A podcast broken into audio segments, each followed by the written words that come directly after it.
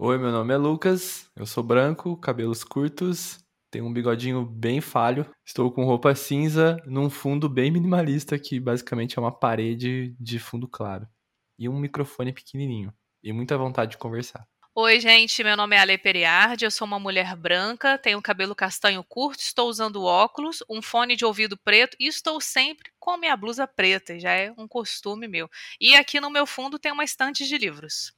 Estamos aqui com mais um episódio de NagoCast. O episódio agora é o 48 e dessa vez eu não tô sozinho, porque os últimos dois episódios eu tava sozinho trocando ideia, mas esse aqui é com uma convidada especial que a gente teve todos os percalços aí para fazer essa gravação, mas rolou, né? Muito por minha culpa, inclusive. Ale Periardi, seja muito bem-vinda ao nosso, nosso podcast aqui, nosso espaço, a nossa mesa de bar virtual aqui. Nossa, que delícia. É, primeiro, obrigada pelo convite. E, gente, o primeiro bastidor para vocês, depois dos perrengues que, se, se o Lucas quiser, ele, ele conta. É, a gente está gravando num sábado de carnaval, galera. É, então é isso aí. aí. Então, mesa de bar, carnaval, a gente já está no clima aqui. Faltou a gente colocar um, uns aparatos aqui para é, gravar. É, né? exatamente. Mas o meu, meu carnaval é bem gótico. Então é. Eu tava fazendo um, uma publicação esses dias com, com o Michael, que é o designer, e aí eu falei assim, ah, faz no preto, porque a gente tem a identidade visual ali, ah, faz no fundo preto. Daí a gente fez, e a identidade visual nova, ela é meio, ela é meio monocromática, assim, ela tem uma cor só.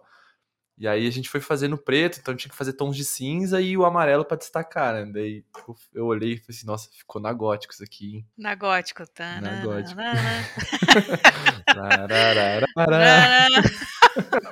Isso aí, se, se você entendeu essa referência, gente, você já tá aí na casa dos 30, indo pro 40, que é o é, meu 30 caso, mais, tá? 30 mais. 30 mais, exatamente. No, no WhatsApp tem um GIF que eu amo, eu uso sempre, assim, sempre quando alguém faz uma piada pra ser nossa, assim, tem um GIF que são três GIFs, que é o praçômetro, você já viu?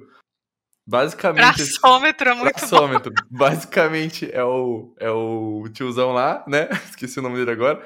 Carlos Alberto. Carlos Alberto, e aí tem um nível de praçômetro do 1, 2 e 3, assim. E aí tem os três níveis, eles ficam assim, ó, tremendo. Aí você manda de acordo com o nível de praçômetro, tá ligado?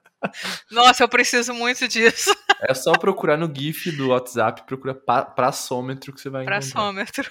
É, é muito Maravilhoso. Útil. Deve ser muito utilizado na época do Natal, né? Que, Pô, que tá tem de piadinha sem graça. Pô, né? É verdade. Bom, Ale, vamos, vamos trocar uma ideia aqui hoje. É, o assunto que eu quero falar aqui é de tempo, né? Eu gosto muito de falar do tempo, entender como cada um valoriza o teu tempo, como cada um utiliza o teu tempo. E hoje eu quero trazer você porque você faz muitas coisas, é, me identifico muito com você, assim, no sentido de ter muitos projetos, fazer muitas coisas. Hoje em dia eu reduzi muito isso para por questões de prioridade que eu dei mesmo, mas eu gosto de trazer pessoas bem ocupadas, assim como você, para ver como que você lida com o teu tempo e como que você lida com a tua rotina para fazer tudo dar certo, né? Então, se for assim, vai ser o episódio mais curto do seu podcast, porque nem tudo dá certo. Obrigada, gente. Aê, valeu. Faz um encerramento aí agora. Uhum. aqueles créditos. Uhum. É isso. Gente, desculpa, mas vocês vão ouvir muita referência de meme, porque a minha cabeça funciona à base de meme e de GIF. Então já peço desculpas caso você não consiga entender. É, enfim, o que, que a gente está falando aqui. Inclusive, é uma forma de, de deixar o dia mais leve também, né? Nossa, com certeza. Na pandemia, os memes salvaram a minha vida. A vacina e os memes, as duas coisas. É, é... Deixa eu fazer uma pergunta aqui de bastidores. A uhum. gente faz audiodescrição no seu podcast por causa do vídeo? Em que sentido, assim? Por exemplo. Ou eu sou uma mulher branca, de cabelo curto, castanho, tô de Nunca fiz. Nunca, nunca fiz. Fez? Nunca fiz. Quer é fazer? É legal pra, é legal pra quem não, não enxerga, né? Vamos fazer? Tá, olá, editor, vamos fazer, você pode jogar lá no início, tá bom? Boa. Eu já peguei essa mania de fazer audiodescrição por causa desses eventos, né, que a gente tenta ser Sim. Mais inclusivo, né? Mas assim, aos né? poucos. Eu lembro que a primeira audiodescrição que eu fiz durou dois minutos, porque eu queria colocar, tipo, detalhes, entendeu? Não faz o menor sentido. Aí, aí a gente vai aprendendo, tipo, você iria detalhar toda a estampa da sua camisa. Não faz sentido, isso não é relevante, sabe? Não, tipo, não agrega, só pra né? pessoa. Né? É, É, Só pra eu aprendi a fazer. criar aquele imaginário, né? Eu aprendi a fazer a primeira vez quando eu comecei a fazer nos posts de carrossel. É, aí, nossa, dá um trabalhão no início, né? Aí o. Ah, o nome é, é uma piada, né, cara? Um grande amigo meu aí, que você é conhece isso. também, que é uma referência de acessibilidade. Aí, Marcelo Salles. Marcelo é. Salles, porra. Uhum. Desculpa, Marcelo. O Marcelo me deu altas dicas legais, assim, de, de como descrever a imagem e tal. E aí eu comecei a entender, tipo, como tem que você, você tem que ser é, conciso ali, Sim. falando o essencial, basicamente, né? O que, é. o que vai fazer diferença ali pra pessoa, né?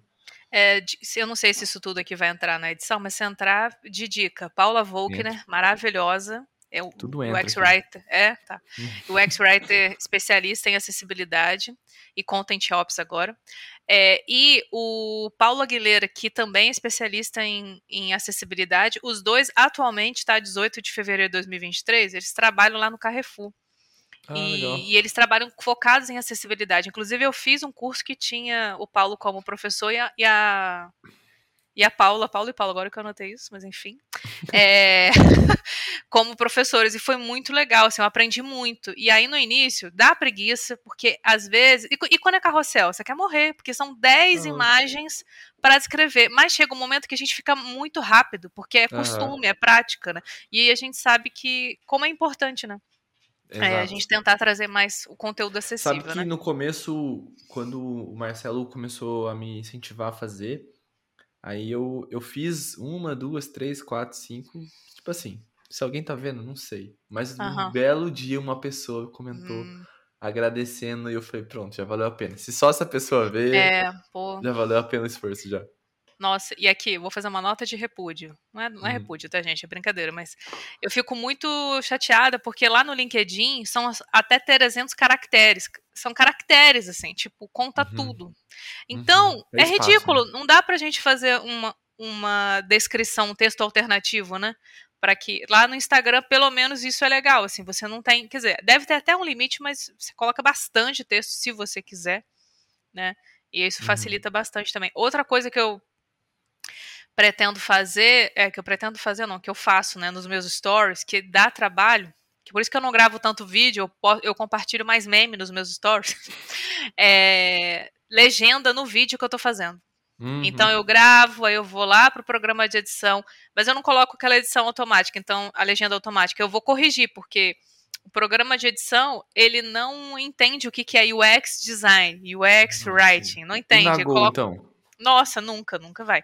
O meu nome mesmo também sai errado. E aí você tem que corrigir, aí eu vou, boto pontuação bonitinha, enfim, isso dá um, um certo trabalho, mas eu sei que tem alguém ali que vai me agradecer, porque às vezes não está ouvindo, e tem gente que ouve, mas às vezes está em algum lugar público que não pode, não pode ouvir, ouvir, de fato. Então, a legenda ajuda até a você a manter a atenção da pessoa, né? Uhum. É, enfim, falando mais de criação de conteúdo, assim. E enfim, eu queria muito, por exemplo, ter intérprete de Libras no podcast que eu gravo. Depois a gente vai falar sobre isso. Pô, irado. É Mas só que assim, também é um investimento. E como é projeto independente, a gente sabe que nem sempre dá para dá pra fazer, né? Estamos aguardando patrocínio, inclusive, para poder fazer essas coisas. Por favor. Inclusive tem um intérprete maravilhoso para te indicar, mas é isso, ah, precisamos de patrocínio. Sim. Ale, quem é você na fila do pão aí? Se apresenta. Eu, eu não gosto de apresentar a pessoa, porque assim, se eu apresentar a pessoa, eu acabo lendo um texto. E eu acho um negócio Sim. meio zoado, sabe? A vida da pessoa é tão massa. Eu gosto que a pessoa fale com o brilho nos olhos dela, assim, né? O que, que ela faz, tá o que ela gosta de fazer. Então, fala, fala assim, o que, que você faz aí hoje como carreira, o que, que você curte fazer como, como hobbies, o que, que você curte fazer na vida além de trabalho também. Tá, então, é, eu sou muito orcaholic, né? Então, às vezes, a maioria dos meus assuntos é sobre trabalho, porém, sou libriana, gente. Então, assim, a cara da libriana mesmo, sou muito indecisa, prezo muito pela justiça, bem aqueles clichêsões, assim, de Libra. Eu sou muito libriana mesmo, assim, gosta de mundo das artes, eu sou muito assim.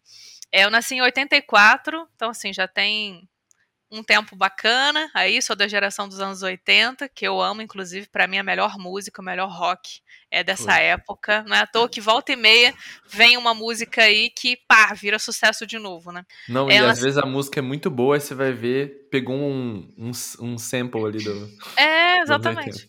Exatamente, acontece a batida muito isso. Aí eu nasci em Volta Redonda, que é uma cidade do estado do Rio. É, e aí eu vou contar uma coisa que não tem nada a ver, mas ao mesmo tempo tem, né? O, a minha mãe chama Maria Isolino, meu pai Sebastião. Lembrem, lembrem-se do nome do meu pai. Minha mãe estava lá, minha mãe morava numa roça mesmo de Minas Gerais, foi passear na casa da tia dela, e aí elas foram na missa de São Sebastião, um uhum. santo católico. Quem é que estava na, na igreja de São Sebastião comemorando o dia de São Sebastião? O meu pai, Sebastião. E aí, a minha tia morava no bairro São Sebastião. Ah, não, no final das contas, os meus pais se casaram e foram morar no bairro e na rua São Sebastião. Então, assim, gente, é muito Sebastião. Não, e, e, como assim você não se chama Sebastião? Né? Graças a Deus. Desculpa se tem alguém aqui que se chama Sebastião ou Sebastiano, mas Sebastiano é pesado. E aí, enfim, a minha mãe colocou o nome de Alexandra. Meu nome é Alexandra, mas adivinha, gente, todo mundo erra, óbvio. Né? Então, assim, me chamam de Alessandra, Alexandra. E aí, uh, enfim, eu fiz teatro por muitos anos, nem todo mundo sabe disso.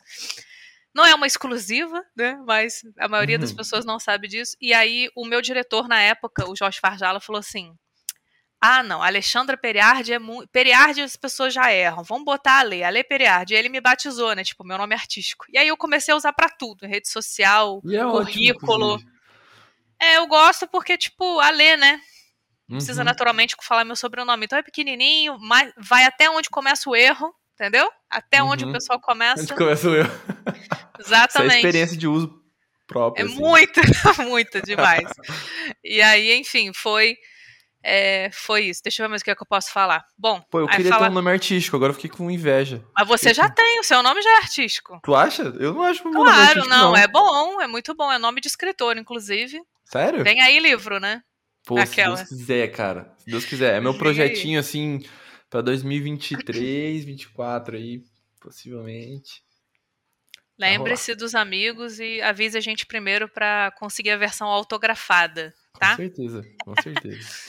é, bom, mas o que, que, eu posso falar além do, do que está lá no LinkedIn? Já Teu falei. trabalho ali. É, vamos lá para o trabalho então. Vamos voltar, vamos ir para o LinkedIn. Agora Bom, vocês vão ouvir 12 minutos dela falando do não, trabalho dela, porque assim, só a linha de bio dela que você tem que escrever só uma palavrinha tem 18. Se ela falar de cada uma, é 18 minutos. Eu, é, hoje, né, inclusive, no dia da gravação, o Lucas mandou assim pra mim no WhatsApp. Ale, sério que eu vou ter que falar isso tudo? Aí eu, não, calma, vou te mandar uma versão resumida. Mas eu vou explicar para vocês. Vamos Quase lá. joguei no chat GPT, mentira. Nossa, não, por favor. é, Bom, eu sou formada em letras, mas antes de ser formada em letras, lembra que eu falei para vocês que eu fiz teatro? E aí, no meu grupo de teatro, teve um vizinho meu da época, eu morava numa cidade de Minas, gente, chamada, chamada Carangola. Se alguém é carangolense aí, caramba, uma cidade de 30 mil habitantes, não sei se alguém aí é. Mas enfim, mora, a minha família se mudou muito, depois isso fica para uma outra história. E aí tinha uma rádio na cidade, e aí falaram assim: não, vocês do teatro, vêm fazer um programa aqui. E aí foi muito legal o programa. A gente começou com 7 minutos, foi para 15 minutos, 30 minutos, uma hora, toda sexta-feira à noite, era muito divertido e tal. Eu te fazia uma. Eu tinha uma personagem, assim, que era uma personagem mais ácida, mais irônica, por que será, né? Acho que eles me escolheram por causa disso mesmo. A gente entrevistava pessoas, né? Na época que nem existia podcast. E aí eu falei, nossa, quero fazer comunicação social, jornalismo, porque eu quero trabalhar com rádio, eu quero trabalhar escrevendo para jornal. E aí eu comecei a fazer, anos depois a minha família se mudou para Juiz de Fora, que é onde eu estou atualmente. E aí eu comecei a fazer cursinho para vestibular. Minha vida inteira eu estudei em escola pública, né? Todo mundo sabe como é que é tenso. Uhum. Passei por muitas greves, muitas coisas chatas assim. Tive professores incríveis, mas eu também não tive física, matemática e química. Olha que bacana para fazer vestibular, né, gente? Oh. E, né, ótimo. Eu tava lá no cursinho aprendendo enquanto o pessoal tava recordando. A gente sabe como é complicado. Por isso que, enfim, eu tô em tantas iniciativas em prol da educação, né? Freud explica isso aí. Aí é, eu acabei me apaixonando por letras, porque o meu professor, não pelo meu professor definitivamente, mas pela forma como ele pela forma como ele explicava, era incrível. Eu falei, meu Deus, eu quero dar aula igual esse cara. E aí eu fui, é, fiz o vestibular na época para comunicação social ainda, porque eu falei assim, ah, quer saber, eu vou tentar, porque eu acho que eu posso, né, dar aula depois nessa área. Não passei porque eu zerei física. É isso, gente. Não tive física, zerei física, não deu, não, não julgo, rolou. Inclusive. Não, tá tudo bem. Inclusive, as matérias que eu mais me dava bem, eu tirei notas muito boas, tipo redação, história. Então, fiquei feliz porque pelo menos, uhum. né, não foi tão. É, como é que é? O, o, não você já tem, vai em busca da humilhação, né? No meu caso, foi isso. E aí eu falei: quer saber? Vou pro Rio, porque no Rio de Janeiro eu vou conseguir conciliar estudo com faculdade, porque eu vou fazer faculdade particular e tal. Decidi porque eu já estava com 21 para 22 anos, falei, até quando eu vou ficar tentando faculdade federal? É, sendo que a concorrência a gente sabe que é muito desleal, né, gente? Uhum. Aí eu fui, consegui, entrei em letras lá na Veiga de Almeida, consegui, fiz um vestibular lá, aí tirei uma nota boa, consegui um desconto, aquela loucura, eu era o pai do Chris, tinha três empregos para conseguir Outra referência nos 90. Se você não entendeu, você pode jogar no Google que você vai entender. e aí eu trabalhava é, durante o dia e trabalhava final de semana para conseguir pagar aluguel e a faculdade, transporte público, que a gente sabe que é uma loucura.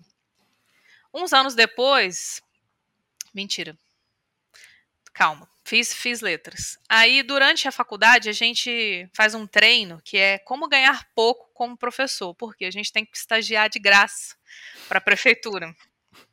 Aí lá, foi a Alexandre, eu estagiei numa escola lá de Botafogo, que era uma escola que atendia pessoas que vinham de comunidade, então já era uma realidade bem mais complicada da que eu vivi, inclusive.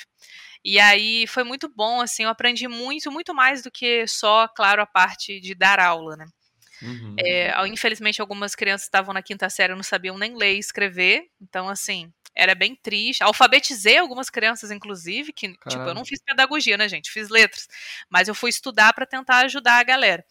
E aí, hoje, tem um aluno meu, um ex-aluno meu, né, que ele é jornalista, assim, já deu entrevista pro Bial. É muito louco, assim, né? Tipo, o menino é, não tinha a mínima enfim, estrutura familiar mesmo e financeira, e ele se agarrou muito na questão do estudo e, e conseguiu. Só que ele, infelizmente, é uma exceção, gente, por isso que, gente, por isso que eu tô lembrando dele, né?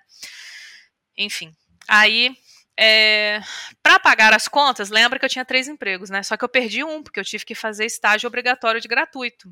A minha sorte é que eu consegui, na rua, da frente, um estágio remunerado numa agência de publicidade. Então, Agora eu vou encurtar a história. Fiz o estágio lá, né, como redatora, revisora, depois eu fui para uma escola como, como revisora. Minha saúde mental não estava legal, porque eu não via muita perspectiva de, de crescimento, e para mim trabalho é muito, bem importante, assim, é mais importante do que eu gostaria que fosse, tá? É, para minha realização profissional, tipo, quem sou eu no mundo, sabe? Enfim. E aí eu fui empreender. Então eu fui ter uma agência de publicidade, de, de marketing digital, era um pouco de publicidade também. É, e enfim, fui lá, né, fazer esse trabalho, mas em prol dos artistas. Olha o teatro aí se conectando. Porque na época eu criei uma comunidade no Orkut. Aí, galera, mais uma referência para vocês. Vocês sabem com... é Vocês sabem o que, que é isso? Era um lugar que a gente mandava depoimento falando não aceita, e a pessoa aceitava e expunha segredos, né? E tinha as comunidades também. E aí eu criei uma comunidade lá chamada Artistas para ajudar outras pessoas. Então eu já faço isso há muitos anos, gente. Só que eu só mudei de área. Para ajudar as pessoas a conseguirem trabalho, estudarem, estudarem é, divulgar cursos gratuitos, sortear bolsa de estudos, livros e tal. Porque eu sentia essa necessidade, assim. No mundo artístico, se você não vem de uma família com grana, é muito difícil. Uhum. E aí a comunidade cresceu, assim, a gente chegou até 36 mil membros, assim, na comunidade do Orkut. Isso era muita coisa, tá, gente, na época. Hoje isso é, ah, ok. A galera luta para conseguir um milhão para começar a brincadeira, entendeu? É, só respeita a parte do M, né? É, exato, só respeita a parte do M, boa. E aí, é, essa comunidade virou a minha agência. Daí eu fui fazer casting, seleção de elenco, fiz videoclipe, fiz trabalho para CIA, para o Banco Original, para um monte de coisa legal, assim. Anos depois eu fui trabalhar mais só com, é, com copywriting, e aí eu descobri o mundo do UX. E aí chegamos finalmente, depois de 10 minutos, desculpa, editor, é, pode cortar muita coisa aí. Cara, o e editor, gente... deixa eu te explicar uma coisa. O ah. editor, ele não corta nada, tá? Ah, que bom. Desculpa não, aqui não tem. Tá é que assim, tem um editor, mas ele tira no máximo um, um respiro, alguma coisa que a gente ah, pede sim. pra cortar. Uhum. Que, como eu te falei, é uma conversa de bar, então vai ficar os ah. erros e os acertos aqui. Ah, que maravilha. Então tá bom. E aí eu descobri o mundo do UX graças à minha companheira, a Gabi, só nós somos casados e a gente, se, a gente se conheceu em um trabalho, gente. É isso, não tem jeito. Não podia ser e diferente, aí, né? Não podia ser diferente. um ano depois a gente se reencontrou e aí sim a gente foi, foi ficar juntos e tal. E aí a, gente já tá 10 anos juntos, isso em 2023, tá? Se você estiver ouvindo isso daqui a 10 anos, estaremos 20, se Deus quiser. E aí é, ela falou: Nossa, isso aqui é a sua cara, que ela estava me vendo, me vendo muito infeliz porque eu estava trabalhando com copyright em marketing digital. A parte da minha infelicidade era o marketing digital e os clientes péssimos que eu tive. Tive clientes legais, mas tive uns muito ruins que eu não desejo para ninguém. E aí é, eu falei, tá bom. Aí comecei, falei, nossa, tem tudo a ver, né, e tal. Aí eu queria ser researcher. O que é research no UX, né? O pesquisador, a pessoa que pesquisa e tal. Só que eu falei, pô, eu vou ignorar tudo que eu já fiz antes com conteúdo. Eu escrevo poesia desde os meus 13 anos, aquela coisa bem adolescente. E aí escrevi a redação. Ganhei concurso de conto e de poesia, ganhei dois prêmios assim na época. Então eu gostava muito de escrever mesmo. Na toa que eu fiz português e literatura, né, gente? E aí é, eu falei, tá bom, vou entender mais se tem alguma área de escrita dentro do UX. Aí eu achei o UX Writing. Eu falei, oi, querido. E aí tudo aconteceu. E aí eu fui fazer a minha pós de UX Design é, lá pela PUC, foi muito boa, pu, pu, ah, pela PUC RS. Recomendo, não é publi, poderia ser, mas não é. Você mas fez recomendo. lá em Porto Alegre mesmo? É, não, eu fiz virtual, né? Inclusive, hum. amo tudo que é remoto, gente. Sou, sou a defensora Adepta. do remoto. Que é isso, é qualidade Adepta de vida. da minha própria cadeira. Não é, e olha só, é, abrindo parênteses agora para falar de remoto, hein, gente? Atenção. Eu trabalhei muitos anos pegando o transporte público no Rio de Janeiro com calor de 40 graus, perdendo às vezes duas horas da minha vida para ir, duas horas da minha vida para voltar. Ai, mas quem quer estuda no ônibus. Aham, uhum, vai lá, queridão, vai lá estudar no ônibus, uhum. sacudindo. Eu já fui assaltada em ônibus. Assim que eu cheguei no Rio, inclusive, minha, meu kit de boas-vindas foi um assalto à mão armada, com a arma na minha cabeça. Fui assalt... Morei 10 anos lá, fui assaltada quatro vezes, todas porque eu estava voltando para casa, ou de ônibus ou a pé, né? Então, ou seja, é... essas quatro horas a mais, adivinha o que, que eu faço? Estudo ou trabalho mais, brincadeira, talvez não. Mas enfim, é tipo, você lava uma roupa, você passeia com teu cachorro, você dorme mais, você tem qualidade de vida. Eu sei que não são todos os trabalhos que têm esse privilégio, que é para mim um privilégio, de trabalhar de casa. Mas não faz sentido você obrigar uma pessoa a ir pro escritório para ela fazer o que ela poderia estar tá fazendo na casa dela e ela fica o dia inteiro fazendo reunião no Meet. Ah, pelo amor de Deus, sabe? Tipo, qual o sentido disso? Não faz sentido, né? Não faz. Agora, eu sei que faz falta do o convívio, você dá um abraço abraço, né? Que eu brinco, né? Encontrar 3D, né? É, é bom, é bom, mas assim, não tem que ser uma obrigação, tem que ser uma coisa que você vai porque você gosta, porque você sente prazer de estar ali. Uhum. E não aquela coisa, pouco saco, cara. Podia estar na minha casa agora, é com uma roupa confortável, porque as mulheres ainda têm uma pressão a mais, né? A mulher tem que chegar com salto, maquiada, gente, pelo amor de Deus, não. Teve anos da minha vida que eu trabalhei de roupa social. Gente, não combina mesmo comigo, assim. Agora é é modo William Bonner, né? né? Acho que. Não, eu tô com uma blusa de malha. Então, assim, nem o William Bonner é. nem é. Mas fechei aqui o parênteses do, do trabalho remoto. E aí é isso. Aí depois eu comecei a fazer um monte de cursos, assim, na área, né, de, de UX, de pesquisa. Fui além também, então fui estudar arquitetura da informação, linguagem simples, que, enfim, sou bem entusiasta disso, né? Acho que. Uhum é uma causa social, inclusive, né? Bem importante. É, e hoje, para encurtar o finalzinho da história, eu tô é, tô lá no iFood, então lá no iFood eu trabalho como content designer barra UX writer, né? É, trabalho como cross. O que, que é cross? É aquela pessoa que atende várias áreas. Só que no momento eu estou alocada em logística. Logística é o coração do iFood, né? Que faz tudo acontecer, né? Vou uhum. puxar saco? Sim, vou, gente. Logística é tudo. E aí eu trabalho é, escrevendo para o aplicativo da pessoa entregadora, que é uma experiência completamente diferente de quem está no conforto da sua casa pedindo um hambúrguer ou qualquer outra coisa, porque o iFood não entrega só comida, né? E é, é, é muito. É, acho que é legal explicar duas coisas aí, né? Primeiro, mais simples ainda, né? Tipo, o que, que faz um UX Writer, para ah, tá, que não é tá. é da área. Tá e segundo, também entender que o produto iFood é um produto que tem vários clientes, né? É o cliente usuário final, o cliente restaurante, o cliente é... entregador, né? Tem vários pontos Exatamente. de contato, né? É isso aí. O iFood começou lá na época só, né, enfim, nem era esse nome, né? E aí começou entregando comida, né? Só que aí isso se, né? Que bom, né? Cresceu. Então hoje você consegue pedir um remédio, ração pro seu cachorro. Tem algumas, algumas experiências em algumas cidades que você consegue comprar livro, sapato, tênis, Mercado. enfim, tudo mercado, né? Que, enfim, tá mais nessa área alimentícia, mas coisas que às vezes a pessoa nem pensa que dá para pedir, né? Uhum. A gente uhum. consegue entregar por lá. É, e realmente a gente tem essas três frentes: o consumidor final, pessoa física que está lá na casa dela e, nossa, que fome, eu, ih, meu Deus, a ração do meu cachorro acabou e eu tô muito apertado de tempo, eu vou pedir no iFood que é mais rápido. Ou mercado, vai chegar uma galera aqui para curtir o carnaval, não tem nada, minha geladeira tá mais vazia do que tudo. Aí vai, pede o, mercado, o mercado e chega tudo bonitinho para você. É, e também é, a, as, a, os restaurantes, as lojas, enfim, né, que também são muito importantes para tudo isso daí gerar, nesse né, esse grande encontro acontecer. O que, que faz uma pessoa UX Writer Content Design? O nome, muita gente fala que é a mesma coisa, eu não enxergo assim. Então, como é que eu enxergo isso? A pessoa UX Writer ela tá mais focada na microcópia. Eu vou falar um monte de nome em inglês, mas eu vou traduzindo para vocês, né? Ou é, explicando. É, até porque quem não é da área também, a gente acaba tendo que aprender porque isso vem lá de fora, né? Isso é, não é uma coisa tudo, que chegou é traduzida. Isso não tá na faculdade ainda. Então, quando chega na faculdade é quando é traduzido, né? Basicamente. É, uh -huh. No máximo, você acha uma pós-graduação ali, igual a Ale uhum. falou, um MBA e tal, mas sim, é uma coisa sim, lá sim. de fora. Tanto que quando eu entrei na área de UX também, não tinha nem curso aqui. Os cursos brasileiros não. que tem aqui, não tinha nada. Não, não. Eu tive que. Eu aprendi muito meu inglês, inclusive, lendo artigos lá fora, porque não tinha muito conteúdo, né? então, útil, a, útil, os, né? os assuntos, né? As, a, os, fugiu a palavra, né? As palavras mesmo, a gente uhum. acaba tendo que utilizar o que eles usam lá fora também. Microcopy. Microcopy é microtexto. Aquele texto que está no botão, clique aqui, toque aqui, confirmar alguma coisa, enfim.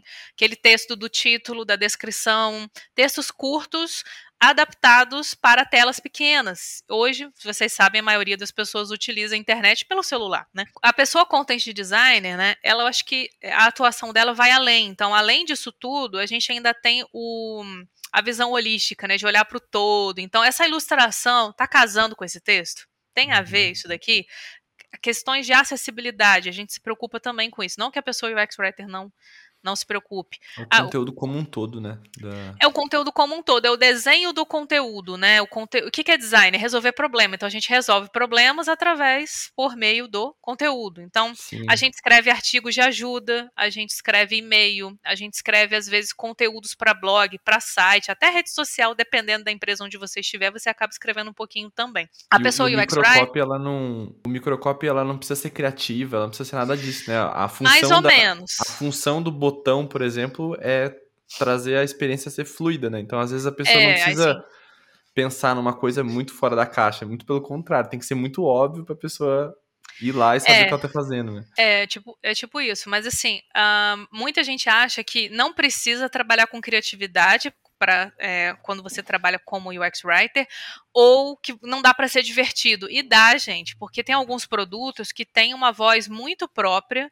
muito é, característica verdade. que a gente consegue ame ou odeie vou citar o exemplo da Enjoei que é um clássico né de exemplos de UX writing aí dá uma, uma acessada no site da Enjoei poderia ser uma publi de novo não é, né?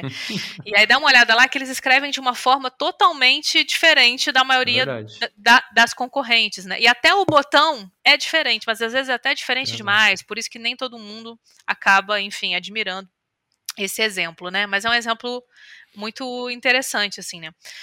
É, e a função realmente é a gente guiar a pessoa para que ela consiga utilizar o aplicativo, enfim, o serviço online que seja, de uma forma que ela consiga resolver rapidamente o problema dela. Porque se ela não conseguir resolver o problema, se ela não conseguir entender o que está ali, se tiver um erro de português, e querendo ou não, isso acaba depondo contra a sua marca. Ela vai procurar ajuda na FAQ. Se não tiver uma FAQ, as perguntas frequentes, para onde é que ela vai? Ou ela vai, como diz aquele meme, xingar muito no Twitter, né? Ou seja, xingar muito a sua empresa nas redes sociais, isso é péssimo para suas redes sociais, porque você vai acabar ocupando uma pessoa que trabalha na sua rede social, eu espero que tenha alguém, para poder responder né, e tentar resolver aquela crise. A princípio é uma pequena crise, mas pode ser uma crise enorme, porque isso pode viralizar. Ou ela vai ocupar o seu canal de suporte, que geralmente é um chat, um telefone, e isso vai trazer custos para sua empresa, dinheiro. Então, esse dinheiro que você poderia estar investindo para melhorar a experiência, inclusive, ou para ganhar mais dinheiro, porque é assim que a roda funciona, né? Uhum. Então, realmente, a pessoa que trabalha com conteúdo, ela é essencial. Né? O ideal é que a gente tivesse uma pessoa para cada designer de produto, uma pessoa content designer ou UX writer. Seria lindo. Só que não acontece assim. Então, às vezes, a gente tem cinco pessoas, às vezes nove, dez pessoas, designers de produto, para uma pessoa de conteúdo. Uhum. É e aí é muito comum. desafiador. Muito. Por isso que é, a gente está batendo esse papo cross, hoje. Né? é o cross, ó. Isso. Então, um é, então, uma das funções da pessoa UX Writer é explicar o que, que ela faz o tempo inteiro porque, e por que, é importante, por que, que contratem mais pessoas. Brincadeira, mas não é brincadeira, não, é sério mesmo.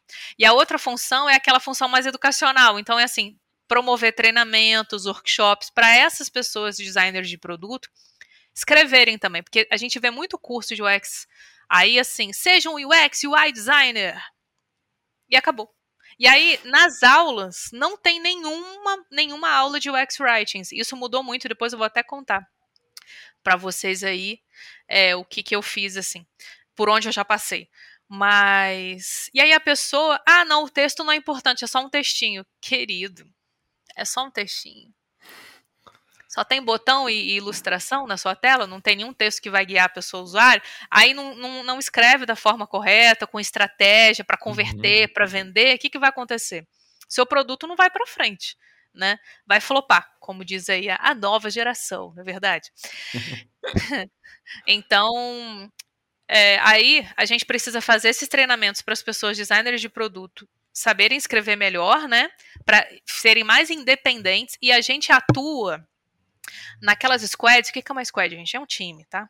Naquelas squads que tem problemas muito grandes para resolver e, e, que realmente elas precisam, por causa de meta de negócio, ter uma pessoa de conteúdo ali alocada. Mas essa pessoa vai ficar só ali? Não. Ela vai ficar em duas, três squads que também estão com esses big problemas para ela conseguir dividir melhor o tempo dela ali. Enfim, a gente bater a meta do negócio, e ficar todo mundo feliz, né? Exatamente. O Ale, como que. Eu, agora eu queria que você descrevesse como que é a tua rotina hoje.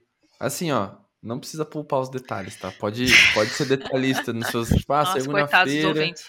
Segunda-feira eu acordo tal hora, tomo um café da manhã, ou sei lá o que você faz. Tipo, pode, pode, pode ser detalhista, assim, que eu quero muito saber como que é a tua rotina hoje. Tá, então, não tenho, gente. Até a próxima, brincadeira. Tenho sim, vamos lá. É, durante segunda a sexta-feira eu trabalho, né? É, focada lá no, no iFood, então content design UX writer no iFood, 8, 9 horas por dia, às vezes um pouquinho mais, enfim, faz parte, né? Aí, à noite, eu dou aula, então também sou professora. É, e aí eu dou aula na Gama Academy, de UX design, de produto, UX writing. Por que UX writing? Tinha uma aulinha só de UX writing lá e eu falei, galera, vamos botar pelo menos mais duas, porque é muita coisa. E foi uhum. muito legal porque eles conseguiram notar a diferença, né, a melhoria das entregas da turma que pela qual eu tive o privilégio de passar, referente às outras turmas que não tiveram aí é, entregaram projetos incríveis, mas não tiveram oportunidade de se aprofundar um pouquinho mais aí no conteúdo. E algumas pessoas acabaram saindo do curso falando: caramba, quero trabalhar só com o meu X-Writer, porque essa é a minha área, encontrei a área que eu queria. Né? Evangelista. Né? Eu sou muito evangelista, gente. Eu, enfim, eu não gosto muito desse, desse termo, não. mas é, é isso. E aí, sou professora lá na Gama, então, assim, são turmas esporádicas. Não quer dizer que toda terça e quinta eu tô lá. Mas eu comecei a minha terceira turma agora. É, eu trabalhei na XP44 como professora fixa. Na XP45 eu fui substituir uma professora, inclusive minha colega lá do iFood. é, maravilhosa. Fui substituí-la porque ela teve alguns imprevistos e tal. E eu acabei é, dando uma aula de UX Writing para eles, o que foi muito legal, porque todo mundo agradeceu muito. Eu acabei dando uma masterclass lá para a turma também. Uhum. Foi bem uhum. bacana. E agora começou a XP50, então é uma turma emblemática lá, são, é a turma 50, enfim, responsabilidade maior um pouquinho. E aí começou na semana passada. E aí tem um, um outro professor que nessa edição é o Guilherme, o Guilherme ele vai dar a parte de service design e UI design, né? Que a gente uhum. tem que né, ir com os especialistas. Terça e quinta. Aí, eu sou professora também, é numa parceria que o Clube do UX Writing, que é uma comunidade que eu fundei junto com a Jailma, depois a gente fala mais sobre isso, Jailma Souza. É, eu fundei essa comunidade, a gente fez uma parceria com a The Starter, que é uma escola lá de Portugal, de UX Design, UX Research, e aí eles tinham um curso, tem ainda, né, um curso mais básico para para UX Writing, que é aquela pessoa que está entrando, está desvendando, qual que é a diferença de copywriting e UX Writing, qual que é uhum. é o, os princípios básicos, que é muito importante a pessoa passar por isso. Mas não tinha um curso mais focado na prática, aquilo que pegasse mais é, pesado mesmo, né? Uhum. E aí a gente levou essa proposta, o nome já diz, é focado em prática e é de verdade. Vários alunos, várias alunas nossas, é, enfim, postaram lá, caramba, é na prática de verdade. Olha, reserve um tempo, é na prática de verdade. Não faça, se você não tiver tempo, para fazer. Não se matricule. Adorei, adorei o feedback delas. Né? É, não, para mim foi o melhor elogio, porque quando eu comecei a estudar UX Writing, eu fiz, eu fiz cursos, assim, maravilhosos. Fiz curso com a Chris Luckner, que, enfim, é uma referência, muita gente já fez curso com ela. Fiz curso com o meu mestre, Bruno Rodrigues, maravilhoso, autor do Em Busca de Boas Práticas de UX Writing. Ele é maravilhoso. Amo muito ele. Ano passado eu tive a oportunidade de conhecê-lo pessoalmente, então... É, Figura, ele... né?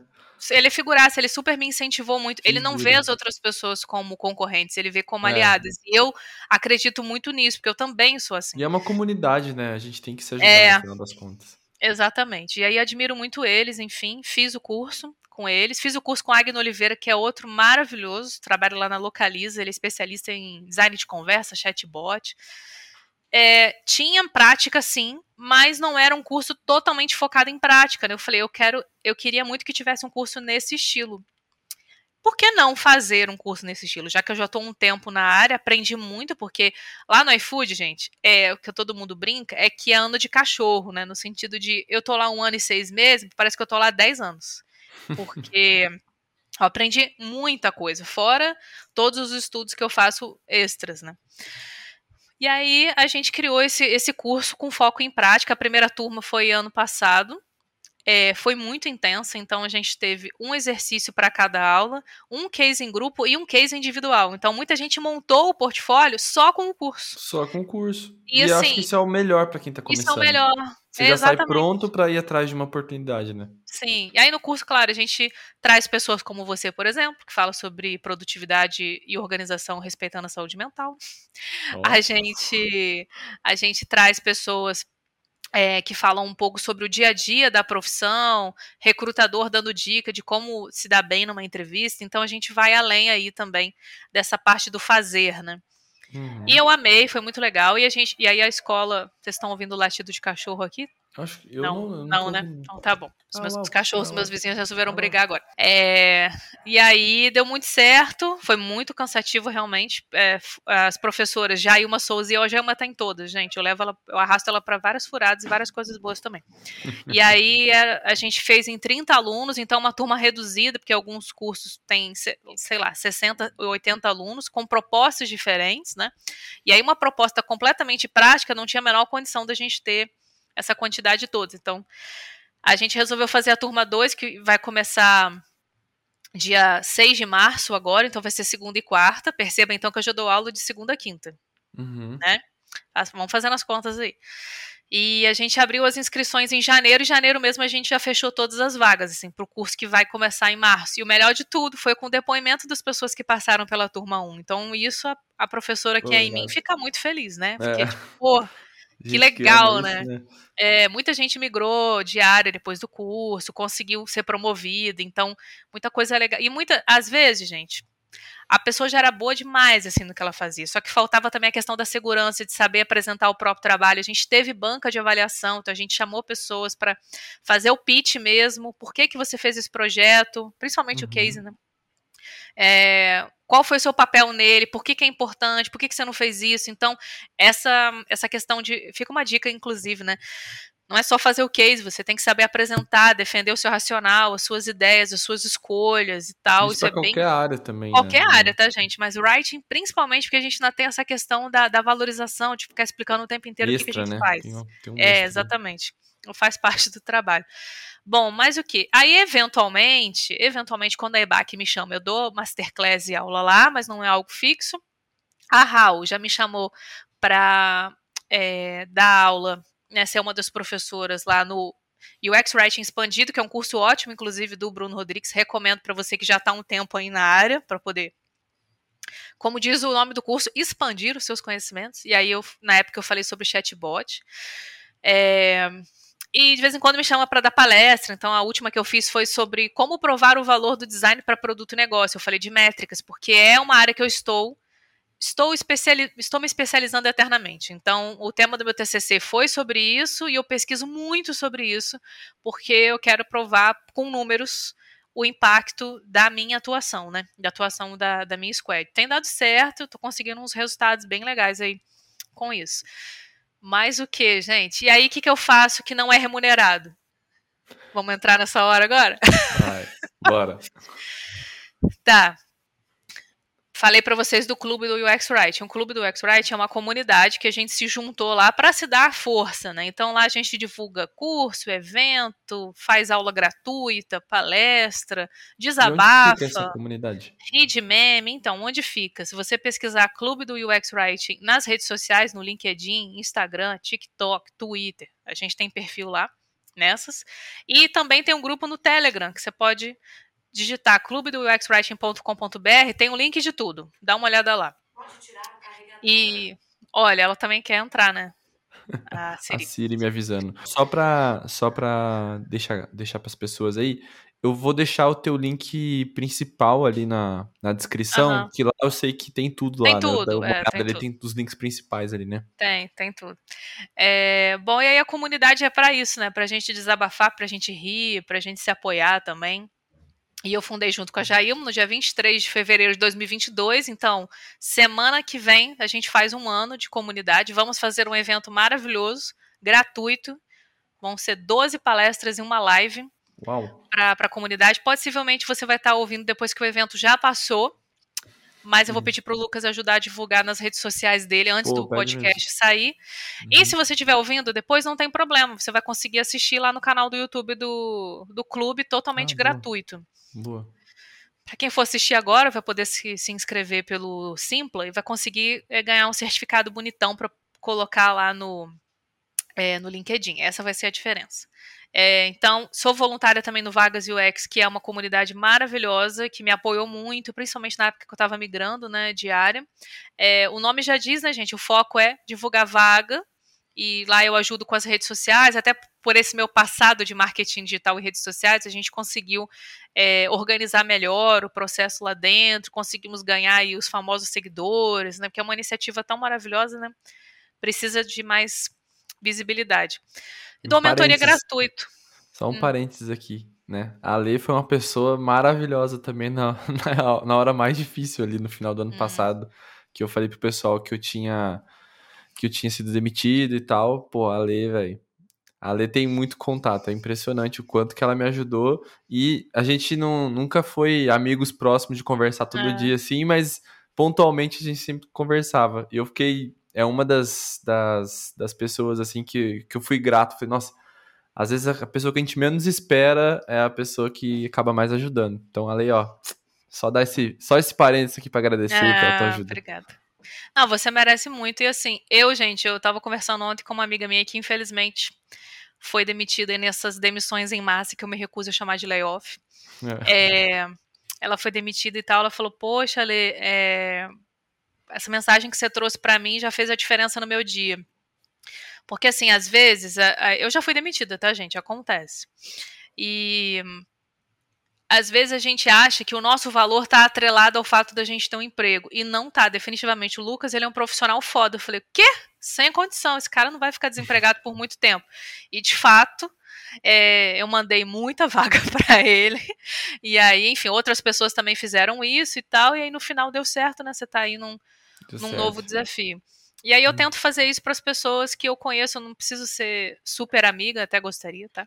Mas não preciso ser super amiga para poder para poder incentivar. O caso dessa minha amiga especial, ela tem uma coisa que eu tô em busca, gente, que é meu inglês fluente. Um dia eu chego lá.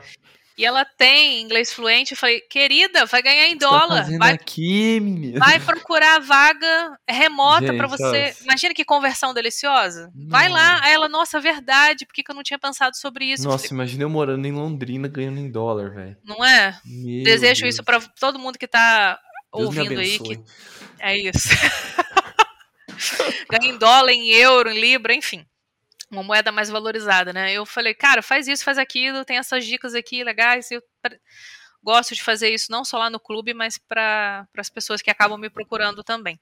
Aí, às vezes é isso, a pessoa tá 300 anos num cargo, ela nunca é promovida, porque a empresa atual não não valoriza mesmo por outras questões, né, de homofobia, de machismo, a gente sabe que infelizmente existe.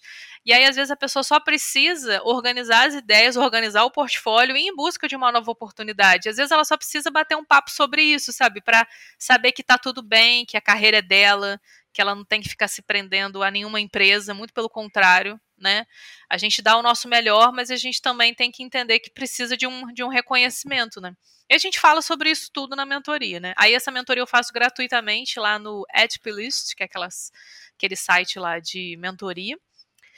Queria conversar com mais gente? Queria, gente, mas eu não tenho condição. Então, eu marco umas mentorias assim, 8 horas da manhã, pra pessoa acordar com cara de sono e bater um papo comigo, porque é o horário que eu tenho, né? Aí eu faço umas duas vezes por semana e tal, é, para poder ajudar. E os meus ex-alunos, né, que eu adoto, né, igual filho, né? Então, tipo, eu fico mandando vaga para eles também, não só para os meus amigos de LinkedIn, né, digamos assim. Uhum. Fulano, vaga júnior no Mercado Livre, corre. Fulano, vaga júnior no Caju, numa outra empresa, etc. Aí eu acabo mandando essas vagas também, porque eu acho que o trabalho do professor ele ultrapassa também essa questão da sala de aula. A gente quer ver as pessoas empregadas, felizes, né, onde elas gostariam de, de estar, né? É... E você viu Oi. que a Lê tá aqui há alguns minutos falando da, da, rotina dela e você não viu uma coisa que ela falou assim, pô, eu gosto de ficar deitada aqui, descansar, não ficar com a minha esposa, com meu cachorro. Ah, eu gosto de passear no, no, parque. Ela não falou, ela só trabalha essa mulher, nunca. Tô sendo, julg... Tô sendo julgada, calma, vem a outra parte. Sexta, tô, domingo. Não, não foi nenhum julgamento, foi, uma, foi dar uma beliscada agora. Aham, uhum, então. Trabalho pra caramba, gente, porque eu tô naquela fase de que agora eu estou ganhando um salário maneiro. Entende? Então vamos falar de finanças. Eu preciso realizar alguns sonhos. Comprar minha casa, que eu atualmente ainda moro de aluguel. Quero viajar mais, queria ter uma vida nômade como o Lucas já teve, quem sabe um dia. Enfim, é, eu já tô chegando. Esse ano eu vou fazer 39 anos. Então, assim, eu não vou ter essa força de trabalho, essa, esse gás, essa energia que eu tenho hoje daqui a 20 anos. Então, eu preciso me organizar financeiramente para ter uma velhice melhor do que os meus pais têm, infelizmente, hoje, né? Então é por isso também. Eu amo trabalhar, mas às vezes eu trabalho um pouco mais também por causa disso, né? É um Pela parte financeira. Você sabendo é. que, tipo assim, vou dar esse último gás para fazer isso que é mais importante e depois eu posso tirar o pé um pouco e... É, e assim, uma coisa que eu sei que eu vou fazer pro resto da minha vida se eu puder é dar aula, porque eu amo muito dar aula. Uhum. Então, eu quero fazer mestrado lá para 2024, 2025, porque eu preciso do bendito do inglês. Então, até lá eu já melhorei muito meu inglês, que agora eu tô fazendo aula com um professor maravilhoso, também faço fala, aula particular. Fala, Vou passar a dica, ele é o João, maravilhoso. Vou deixar o, o contato dele para você, se os seus ouvintes quiserem também entrarem em contato. Lembrando Boa. que eu sou prioridade, brincadeira, João, se você estiver ouvindo isso, não primeiro. me abandone. cheguei primeiro. E ó, eu cheguei segundo, tá? Você que tá ouvindo já perdeu, porque eu já cheguei é. antes de você. ele é muito, muito maravilhoso. Ele gosta muito de dar aula, é uma coisa que eu até me reconheço nele nesse sentido, né? A gente tem esse prazer aí. Lucas, mesma coisa, também é professor. É...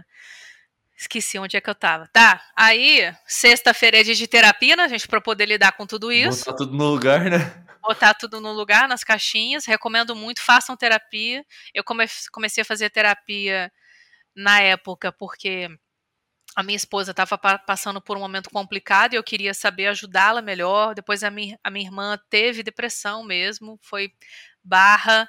Então falei, cara, eu preciso é, não fala besteira, tipo, ah, fica feliz aí, sabe? Que tem gente que fala essas coisas idiotas aí Ou pra aquela, quem... aquela palavrinha que mais dói ainda. Pelo menos três pontinhos. Nossa, pelo menos é muito ruim. Enfim. Pelo menos dói demais, cara. Pelo menos dá Pelo- vontade de mandar merda. Quando você tá É, bravo. qualquer coisa, exatamente. pelo menos um cacete. É, e aí, eu preciso me contentar com esse pelo menos o resto da minha vida? Eu não posso querer uma coisa melhor, né? Tipo isso. Não mereço, é isso? É isso Não mereço? É isso aí, queridos. Enfim, e aí eu acabei descobrindo, gente, que eu tinha tanta coisa pra tratar, porque eu sofri muito bullying na escola, depois na vida adulta, questões aí pelo fato de ser uma mulher e uma mulher LGBT, né?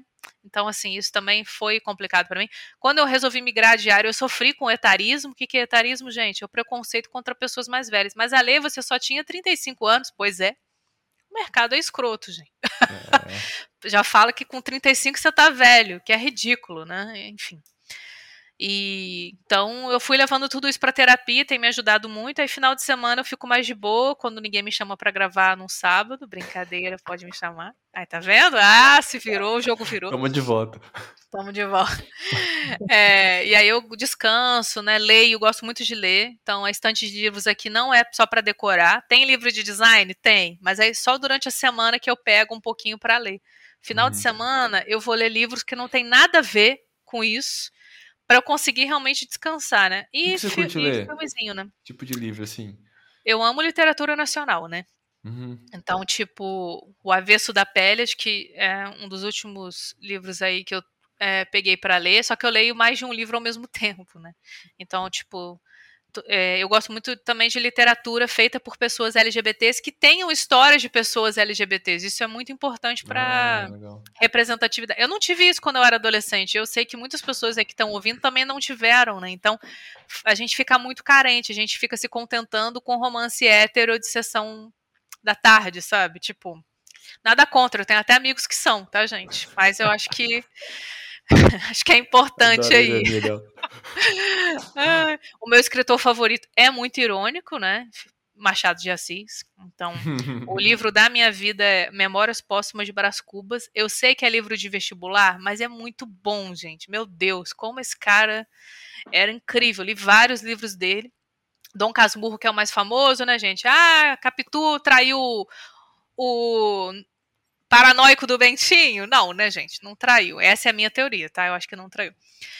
Mas Shakespeare, na época que eu fazia teatro, eu lia muito Shakespeare, Nelson Rodrigues também, Maria Clara Machado, que escrevia mais para criança, mas ela era genial, assim, trazia várias ironias da vida adulta para aquela narrativa, tipo o filme da Pixar, que falam que é para criança, mas o adulto chora em Uhum, posição fetal. uhum. Tipo, o meu filme preferido, Pixar é bom nisso, né?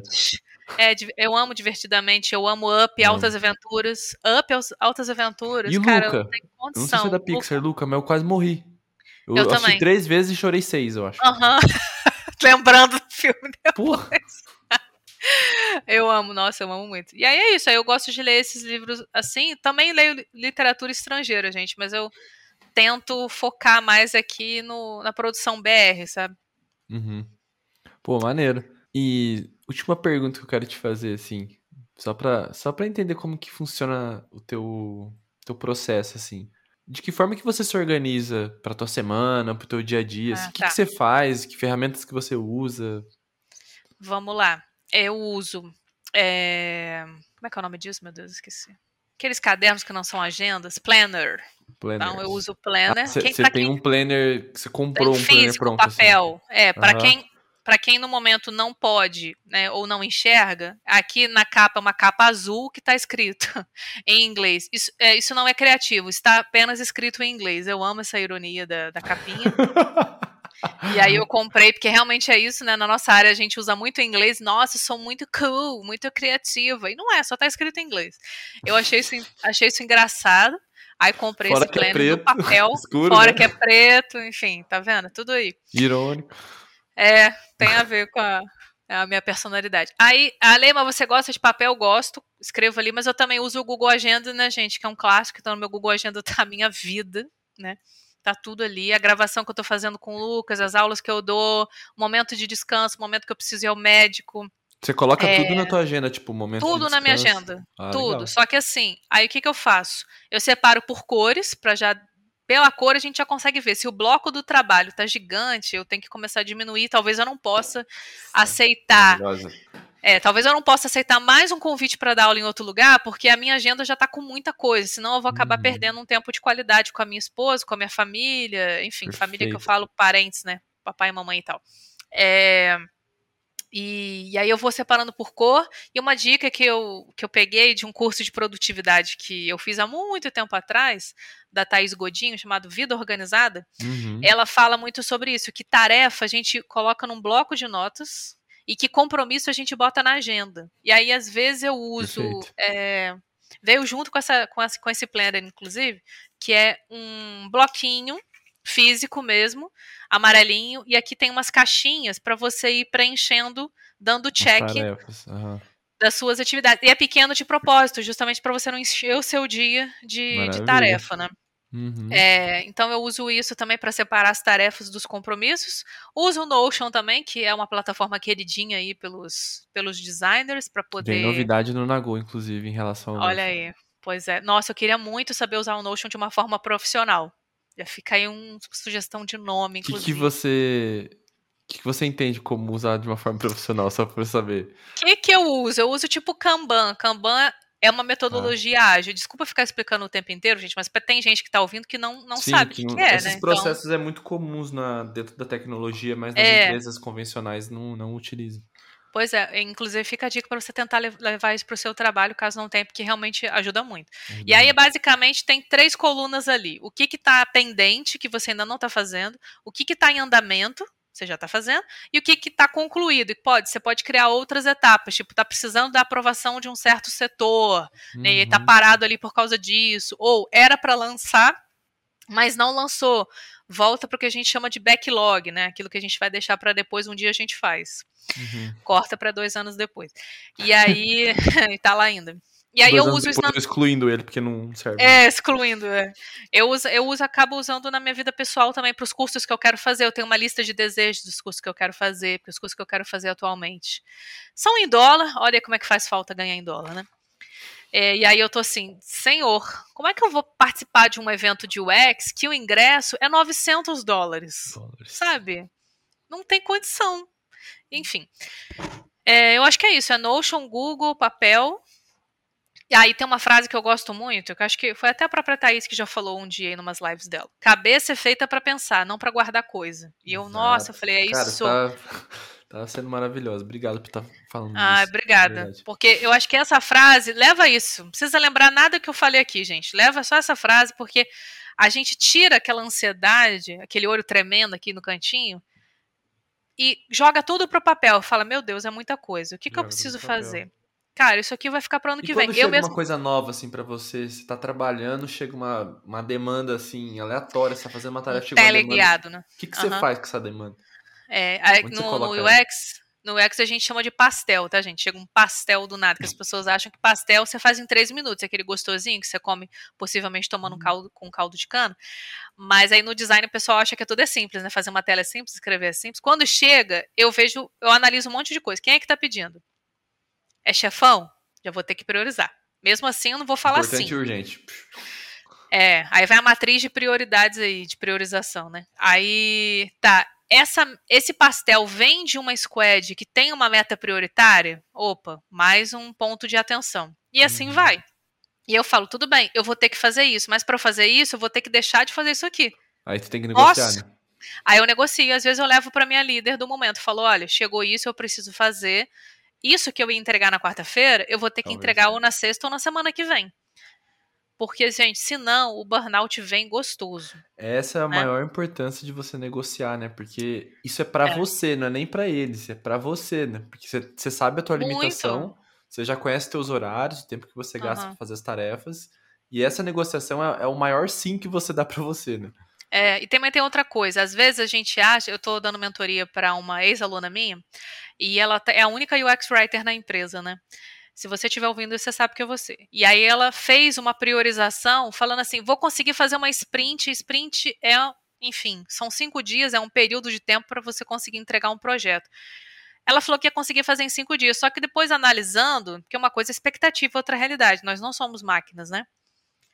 Ela descobriu que ela vai ter que fazer em dez. E aí ela ficou, meu Deus, como eu vou contar isso para minha chefe e tal? Fui eu que dei o prazo. Eu falei, você vai falar isso? Olha, eu analisei melhor e eu vi que eu não vou conseguir fazer em cinco dias, eu vou conseguir fazer em dez e eu vou conseguir te entregar um pouco mais e talvez com mais qualidade do que se eu fizesse correndo tudo em cinco dias. Tá tudo bem, o importante é a gente conversar e não esperar chegar o prazo final e falar, hum, falar, não deu para fazer. Tempo. Meu cachorro não deu tempo. Comeu. Meu cachorro comeu, Coitado exatamente. Cachorro. é, é isso aí. Então.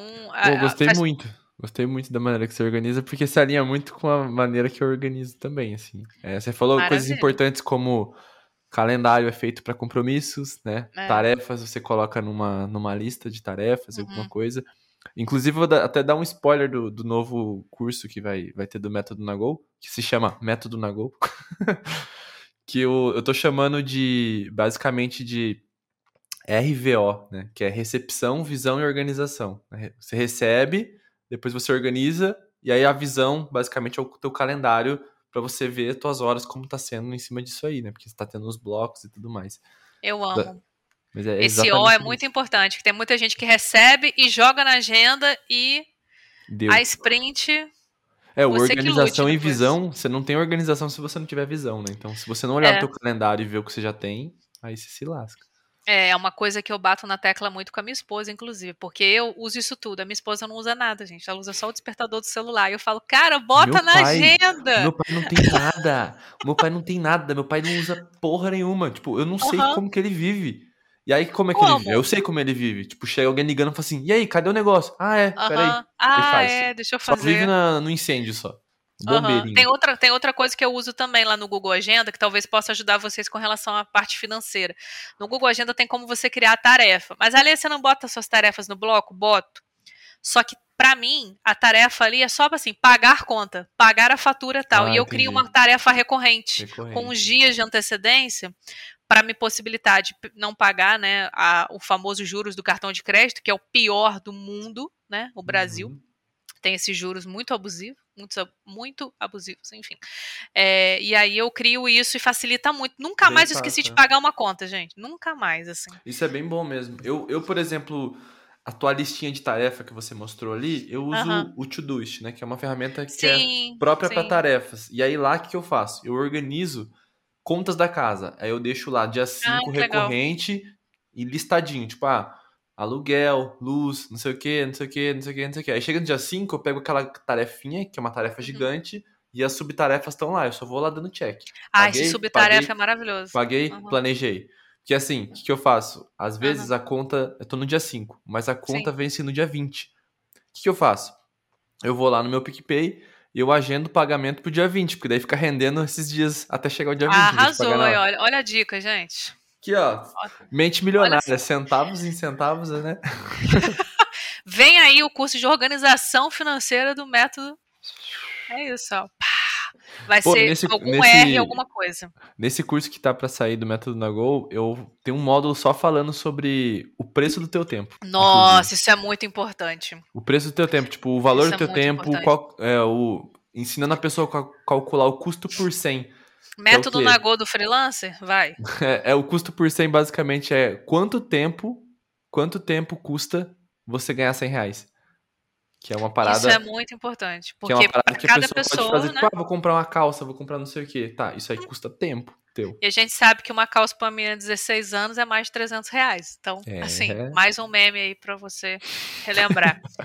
então, assim, é, eu pensei muito sobre isso. Assim, na época da pandemia, todo mundo meio que enlouqueceu um pouco, né, gente? E, e, os me, e a minha forma de de enlouquecer foi comprando muito livro.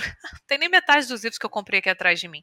Só que aí o que, que eu fiz? Eu acabei lendo muita coisa e doei. Então, assim, tá tudo bem, né? Só que aí depois, quando eu comecei a fazer esse cálculo mais, assim, de organizar a minha vida financeira e colocar esses objetivos a curto, médio e longo prazo, de acordo com a minha realidade, que é uma pessoa proletária que precisa trabalhar, melhorou muito. Eu consegui realizar muitas coisas legais, assim, que uhum. talvez eu uhum. não teria se eu tivesse gastado dinheiro com. Ai, que coisa legal aqui na Shopee, sabe? Tipo, uhum.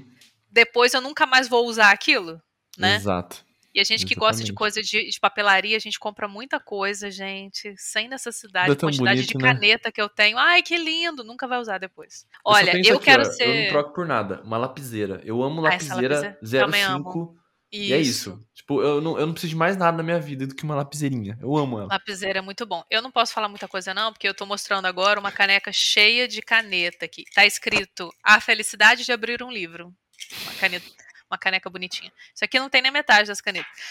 É, mas assim, quero fazer, quero ser sua aluna, estou me organizando para isso, tá? Porque a gente que faz muita coisa, a gente tem que estar o tempo inteiro se organizando, fazendo curso de organização e entendendo que o to-do list não funciona para mim, por exemplo. Eu já tentei usar e eu falhei miseravelmente, assim. O eu aplicativo? amo Trello. É, exatamente. Ah, eu amo Trello, por exemplo. Ah, mas aí, com muito custo, eu migrei do Trello para o Notion, porque o Notion me ajuda a documentar os meus estudos também. Sim. Que é uma coisa que eu acabo documentando é o tudo lá. Em um, né, o Notion. É o tudo em um. suíço. É, exatamente, mas mesmo assim, tem momentos na sua vida que não está funcionando aquela ferramenta. Você pode mudar para outra, assim. E eu acho que o teu método funciona muito nisso, assim, que é só uma ferramenta, sabe? O que, o que importa mesmo é como você faz. Saber né? pescar, eu sempre falo. Sabe? Exatamente. Por que, que você está fazendo isso? Por que, que você está usando aquilo, né? É. Então, então, fica a dica aí, gente. No curso vai ter, vai ter isso, assim, vai ser um pouco mais completo, porque eu vou ensinar a pescar, aí eu vou ensinar, eu vou mostrar Vai ficar feia essa frase, vou mudar, peraí. eu vou ensinar a pescar, aí eu vou mostrar os equipamentos para pescar, né? Tem uma vara, tem uma lança, tem várias ah, coisas entendi. que você. Então, isso aí são as ferramentas. Então, ó, tem essas Sim. ferramentas com templates. Ah, eu uhum. gosto mais do Trello. Tá, beleza. Então, a, a metodologia no Trello tá aqui entendeu? E isso é muito importante, inclusive, é, puxando mais sardinha aqui para minha profissão, né? É, para quem trabalha como UX Writer e Content Design, a gente precisa se organizar muito bem e documentar as coisas que a gente está fazendo. Como que, como, como que chegou aquele conteúdo para você? Se é que chegou um conteúdo não Loren Y, quando a gente chora em posição fetal, né? É, como que chegou? Por que, que você propôs? Qual que foi o resultado? Quais são as métricas? De índice uhum. de leiturabilidade, por exemplo. Qual que vai ser a, a versão número 2? Por que, que você está fazendo essa versão número 2? Ah, porque você verificou as reclamações das pessoas, é, a avaliação daquela FAQ, o número de pessoas que às vezes entram em contato com o suporte para resolver aquele problema que a FAQ deveria estar tá respondendo com qualidade. E aí você vai documentando todo esse processo por ali. Facilita uhum. para documentar para quem vier trabalhar naquele projeto depois de você, facilita para a visibilidade do seu trabalho na empresa e facilita para sua carreira, gente, para a visibilidade da sua carreira. E a adaptação de quem está chegando também é muito bom. Nossa, muito é um importante. Ajuda muito. Por um onboarding gigantesco, às vezes a gente não tem muito tempo, né, para poder estar tá ali com a pessoa explicando, e a documentação ajuda muito nesse processo também. Ale, eu quero pedir a última coisa para você agora, que é se você pudesse escolher um livro para indicar para uma pessoa de qualquer área, de qualquer coisa, uhum. assim, você fala assim, porra, lê isso aqui de olho fechado que você vai gostar. Não tem, não tem. Hum, deixa eu ver. Olha, é, eu vou eu vou roubar no videogame aqui rapidinho. Para quem se interessa por escrita, para produção de conteúdo e, e para para experiência, claro que eu vou indicar o livro da Tori, Redação Estratégica para UX, depois o Lucas pode colocar na descrição uhum. para vocês, que é maravilhoso, é muito bom. A Tori é uma pessoa incrível, super gente boa, é, gosta de ajudar a comunidade. Ela faz mentorias gratuitas, inclusive, também, gente. Então, depois se eu vocês li esse quiserem... livro, ele é muito bom mesmo. Eu, foi a primeira coisa que eu... Meu primeiro contato quando eu comecei a aprender UX Writing foi... Nossa, foi então você já livro. começou tipo, com Pra mim tinha melhor. cara de bíblia, sabe? Eu, vou ler Mas esse é... Exatamente. É. Agora, livro da vida, assim, que eu gosto muito, do essencialismo. E ah, eu esqueci o nome do autor. Como é que é o nome do livro? O nome do autor? O essencialismo é do, do Greg, né? Greg, exatamente. Tem um outro livro dele que chama Sem Esforço. Olha que maravilha. É a continuação. É a continuação. É a continuação. Isso. Uhum. Eu comprei, mas não li ainda. Depois a gente conversa sobre isso aí. Mas o essencialismo eu li duas vezes e eu lia grifando assim: meu Deus, ah, minha vida é tá bom, toda é errada, é preciso bom. melhorar, preciso melhorar. E eu acho que é isso, porque todo mundo precisa saber o que, que é essencial na sua vida Uhum. e em determinada época da sua vida. Então, por isso que a terapia acaba ajudando muito. A pessoa que eu sou hoje é completamente da pessoa que eu era há 10 anos atrás. O que, que é essencial para mim agora? Tá tudo bem deixar uns pratinhos cair, tá tudo bem uhum. ignorar alguns pratinhos também, né? Foi por eu causa é um desse livro, livro, que eu mudei um pouco a proposta do método Nagol. Olha, de, que legal. De um ano para cá, que era produtividade saudável, e hoje eu, eu coloco que é produtividade saudável e essencialista. Porque ah, tem esse ponto também. Por causa do essencialismo. Eu vi que fez muita uhum. diferença para mim. E eu tô há dois anos utilizando essencialismo, basicamente. E aí fez sentido, sabe? Eu, eu coloquei como o mote ali do, do método também. Eu amo esse Nossa, livro. Inclusive, os dois livros eu vou deixar na descrição com Isso. o link do Nagol. Se for comprar, compra nesse link, né? Por compra favor. nesse link para ajudar aí, gente. Criador é. de conteúdo sofre. Compra. A gente sofre. E às vezes é bem bom, porque assim, ó as pessoas realmente compram, isso que é bem legal, né? Isso é muito bom. Às e pra pessoa não fica mais caro. Uma conta de luz, sabe? Eu sempre Pô, ajuda. que isso? Então, então tu tá bem de indicação, porque são centavos, tá, gente? Então quer dizer centavos. que muita gente comprou para dar 60 reais. É. é para você que vai comprar o livro, não vai mudar nada. Mas o Lucas Exato. vai ganhar uma comissão legal aí para ajudar a manter essa criação de conteúdo gratuita que ele faz, tá? Exato. Então, e tem uma coisa, ali. Além desse link que eu coloco, que você pode comprar por ele, eu fiz o favor de organizar a lista das recomendações de todas as pessoas que vêm aqui no Nagocast recomenda o livro da vida.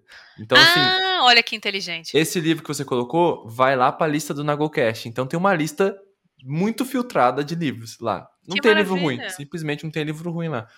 Então, no, na descrição tem os livros separados para você comprar por eles. E aí, uhum. se você uhum. quiser ver outros livros que foram indicados no Nagocast, tem a lista ali também que você pode entrar direto no Amazon também. Olha que interessante. E mais uma dica de livro: se você nunca leu Machado de Assis, leia. Se você é brasileiro, brasileiro, ou enfim, não precisa. Se você lê em português, leia, porque ele traz muitas referências. A gente trabalha muito a criatividade, a interpretação de texto, é, traz muita que, muitas questões da, do ser humano, da psicologia também.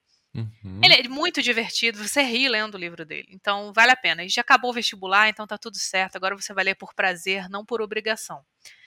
É, queria agradecer muito o convite, dizer que é, deixar um recadinho aí para você que se você tiver no momento de iniciar numa carreira nova ou migrar, eu falo muito para essas pessoas também. A sua experiência anterior tem valor, muito valor, pode fazer a diferença para essa nova profissão. Tem gente que migra, que inicia com um mês depois que começou a estudar, daqui a três meses, daqui a um ano, daqui a dois anos, como foi o meu caso. Eu demorei dois anos para migrar de área. Não foi uma coisa assim, pluft. Uhum. Então, aquela palavrinha que os coaches gostam muito da resiliência, sim, gente, a gente precisa ser resiliente, precisa fazer networking, que ele falou, ah, o Lucas falou, a Lê tem um monte de contato, por causa disso, eu converso com muita gente.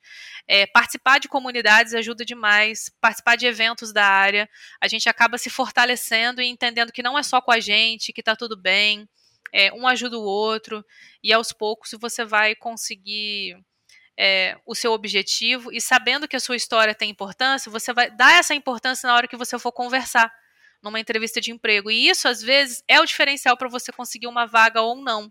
Então, valoriza mais a tua trajetória que vai dar certo, tá? Se você quiser acompanhar mais aí o que, que eu faço nas redes sociais e a minha agenda maluca. É muita coisa. Tô fazendo menos. Porque é aquela que indica essencialismo e tem um milhão de coisas. Não Enfim, a hipocrisia. Eu adoro usar essa frase. Sempre que meus amigos me cobram, eu falo assim: não me cobre coerência. Não me cobre coerência, exatamente. É, mas eu diminuí, era, enfim, tinha mais coisa para fazer. É, lá no LinkedIn eu tô como Ale Periardi. Tem gente que chama de LinkedIn Disney, às vezes é, gente. Mas o LinkedIn é muito bom. Eu Candidatura simplificada é tudo na vida, então fiquem por lá. É, tô no Instagram como Ale Periardi, UX no final. E lá no clube do UX Writing, tô lá. Se o Lucas quiser, se ele tiver coragem, ele pode me chamar de novo para bater outro papo. Pô, tá maluco, tem muito assunto pra gente falar, a gente só falou um É, exatamente, exatamente. E eu também tenho um podcast, que é o UX Writing Cast, que eu faço com a Jailma Souza, sempre ela, com a Tamis Freitas e com a Rebeca Romano. E lá a gente gravou a primeira temporada, estamos soltando ainda a primeira temporada e vamos gravar a segunda em breve. Lucas, você já está convidadíssimo. Você, o seu nome já está lá na lista de desejados, de pessoas que uh! queremos gravar. Já tô e lá a gente fala. Adoro. E lá a gente não fala só, só, de, só de UX Writing Content Design, a gente fala de carreira também Massa. e de tudo que o Lucas com certeza vai poder agregar muito aí para nossa audiência. Atualmente é o único podcast focada em content design e UX writing em português, gente. A gente já foi indicado pela Kirinet. Kirinet é uma referência que escreveu simplesmente o livro mais importante de microcopy da área, então Foda. a Tori indicou a gente também, a gente fica muito, muito chique. E aí, ouçam, ajudem a divulgar esse trabalho aí em português, né, que a gente sabe que é importante para democratizar o conteúdo, tá bom? Obrigada demais. Se inscreva no canal, deixe seu like, siga uh nas plataformas. Se você estiver ouvindo no Spotify, dá cinco estrelas pro Lucas também. Oh, é verdade. ainda bem que você, que você, já tem as manhas, porque assim, eu sou péssimo, cara. Eu esqueço de pedir essas coisas. Dá, dá o negócio das cinco estrelas aí que eu vi que tem agora. Tem. E eu não peço pra ninguém. Coloca aí, ó. Se tá no Spotify, cinco. tem algum. Tem uma estrelinha aí, você toca nela ali e bota no 5. A quinta né? estrela, hein? Não vai fazer o muito quinta. bom uma estrela, não, que é sacanagem, hein, é, gente? não faça isso. São cinco estrelas. Pô, Ale, muito obrigado pela, pelo tempo aqui, por ter gravado Obrigada. no sábado de carnaval também, pelo convite também. Eu acho que eu acho que tudo que você trouxe aqui, pelo menos já me deixou mais motivado para fazer o que eu tô fazendo e tudo mais. E eu tenho certeza que se as pessoas estão um pouco mais perdidas de carreira e tudo mais, acho que é uma boa opção para dar uma explorada, aprender um pouco mais. Você que gosta de você que gosta de letras, de escrita, né? Acho que tem um, um caminho muito interessante na tecnologia para trabalhar. Tem muito espaço para trabalhar nessa área também. Então, siga a Lê, olha a comunidade dela, que é muito foda também. E não deixa de colocar aí a estrelinha. Se você gostou, vai no meu, no meu LinkedIn, no meu Instagram, no Dalê, dá um comentário lá pra gente ver o que você tá achando, porque o, o podcast a gente não tem muito retorno assim das pessoas, não tem um lugar para comentar. Então, vai em outro canal e comenta. É, tem como vocês compartilharem nas redes sociais, né? O Spotify ele tem um botãozinho lá para você compartilhar nos seus stories. Ah, Marca nos stories o podcast, o Lucas, eu. E aí a gente vai repostar. E é legal assim a gente saber o que, que vocês estão achando, né? Até para o Lucas trazer convidados que vão falar sobre os assuntos que vocês querem ouvir né? Exatamente. Ou assistir, enfim. Tá bom? Então é isso. Um beijo, um queijo e até o próximo episódio.